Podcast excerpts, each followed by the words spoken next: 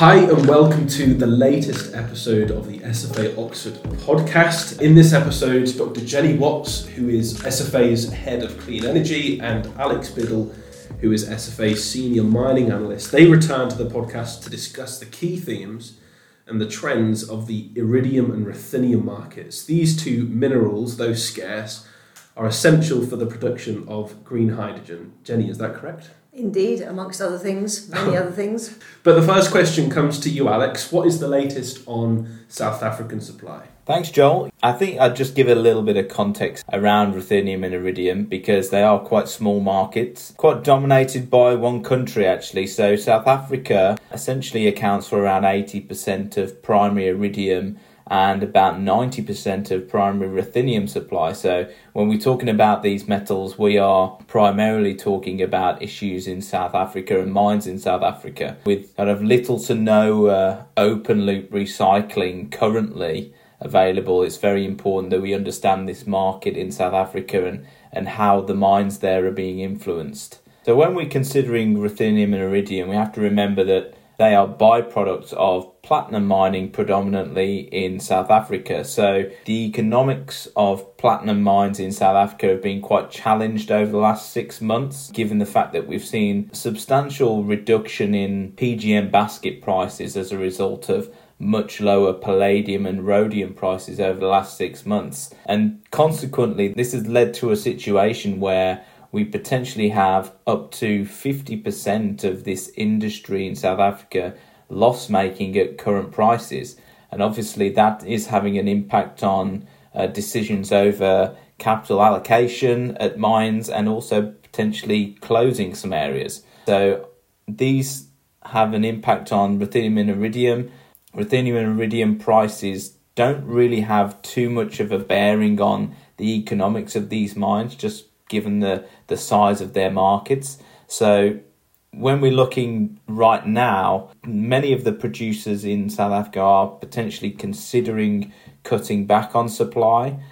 Over the last few years, we've had much higher prices where we were considering expansions and replacement projects, but now the tables have well and truly been turned, and we're in a period now where we're looking at twenty twenty-four as potentially the low point in the basket price for the P G M basket for these mines. So there are potentially some hard decisions that these miners have to take over the next couple of years.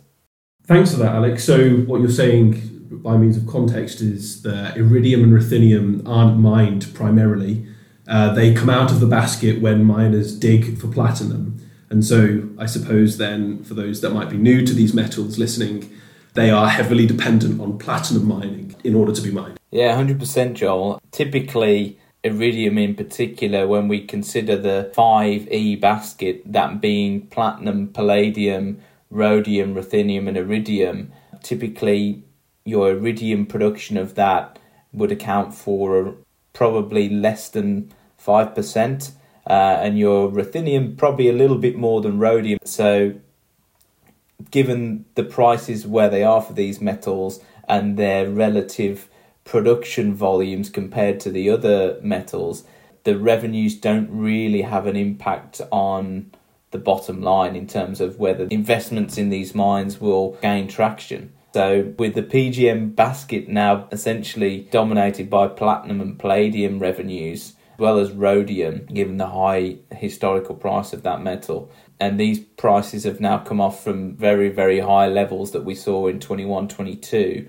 Like I said before, investment in staying business capital, investment in replacement production or reserve development is all likely to be cut back on over the foreseeable future until we see a recovery in these metal prices. It seems that secondary supply is quite crucial. Yeah, secondary supply is quite crucial, but obviously we're in the infancy of many of these new emerging markets in demand. And maybe Jenny can come in here and just talk a little bit on how we're seeing recycling being developed over the next few years in some of these new applications.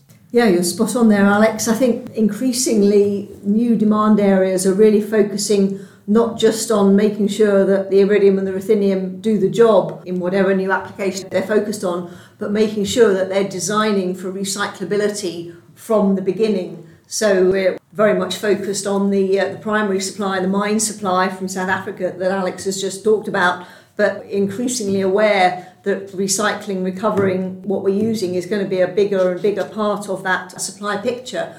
And obviously some of that's related to just making sure we have enough metal. But given that a lot of these metals are going into energy-related, green energy-related applications, the idea of the, the whole circular economy is, is absolutely paramount. So, uh, yeah, secondary supply becoming uh, not as important as Alex's primary supply, but uh, very much uh, very much part of the picture, yeah. Yeah, maybe just to give some light on primary supply in the long term, we do see the the P G M markets improving in the long term, possibly with higher prices for platinum, and that should be supportive of maintaining ruthenium and iridium production from South Africa in the very long term. But obviously it would be great for these markets if we could begin to increase the amount of uh, recycling in the system as a whole, in order so that we're not re- ultimately reliant on that primary supply going forward. So, Alex, what is the potential impact on price? So, given what I've been talking about, obviously we are projecting ruthenium and iridium supply to be decreasing over the medium to long term. And as a result, we're likely to see higher prices in ruthenium and iridium. But that being said, supply from South Africa is relatively inelastic to higher ruthenium and iridium prices, given the fact that it's such a small proportion of the of the basket of revenues that these mines receive. So really what we need to do when we're considering a reaction to lower or higher prices, we have to look at how the demand sectors will adapt to those changing environments. And probably this is where Jenny can just jump in and talk about how the different demand sectors might react over the next few years. Indeed, yeah, Alex, I think it's really important to understand These are these are tiny, tiny amounts of metal that are mined, particularly iridium. And, and again, you can't just suddenly turn on the taps either. So that means that over the years, the people, the, the industries, the end uses that uh, that use iridium and ruthenium are absolutely using them because they are the right, if not the only, materials for the job. So you know, when end users are thinking about their long-term future plans, they're very much trying to understand what the long-term supply profile is as well, to be sure if they're going to commit to uh, to using this metal in their process, to be sure that uh, that long-term supply is going to be there and, and indeed at a at a reasonable and bearable price. So we've uh, we've looked into quite a lot of the end uses, particularly the existing end uses. So some with things like uh, ruthenium, we're looking at the the hard disk drive um, demand, we're looking at iridium, we're looking at crucible demand, we're looking at the several very well-established bulk chemical and electrochemical processes where it's very much the case once you've set up that process relying on an iridium or ruthenium catalyst, you're committed to that metal, to that process for several years. You're not going to, to swap in and out easily. So understanding which processes have, have flexibility is uh, is really important there. And then, of course, the, uh, the the big thing is understanding the scope for these two metals in the hydrogen economy. So not just in, in electrolyzers and fuel cells, but also in some of the uh, the midstream applications, which uh, are increasingly a, a part of it. So understanding the, the whole ammonia value chain, that's going to be a very important one. Again, understanding the, the options for iridium, ruthenium, but also looking at the uh, the competitive technologies, the competitive metals that might also be able to accomplish the same thing. So a question for you both then. How is the prevailing global macroeconomic environment influencing these markets? Yeah, there's been a lot going on in the last two, three years, macro-wise, and certainly more kind of global things. And certainly one of the areas that we've seen uh, that's had uh, had some big impacts there has been the use of ruthenium in hard disk drives, or the whole data storage market as a whole. So I guess the current wave began back in twenty twenty when we had the first waves of lockdowns. People were having to duplicate all their I T equipment, working at home, doing homeschooling and so on. Lots of buying of, of hard drives then, which are now you know, working perfectly well. So that's really slowed down the replacement cycle for sputtering targets of ruthenium that, to make the drives and, of course, any, any inventory of disks themselves.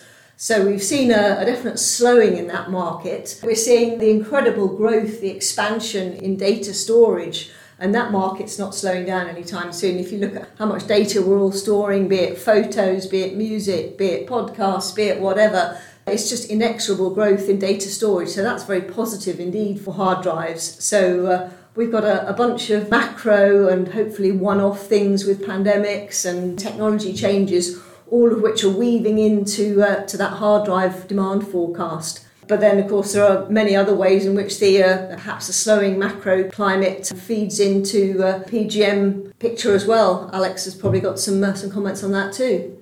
Yeah, thanks, Jenny. I think with declining confidence in global macroeconomic environment and more and more suggestions that we potentially go into a recession in twenty twenty-four, obviously that will have a detrimental impact on P G M producers as well.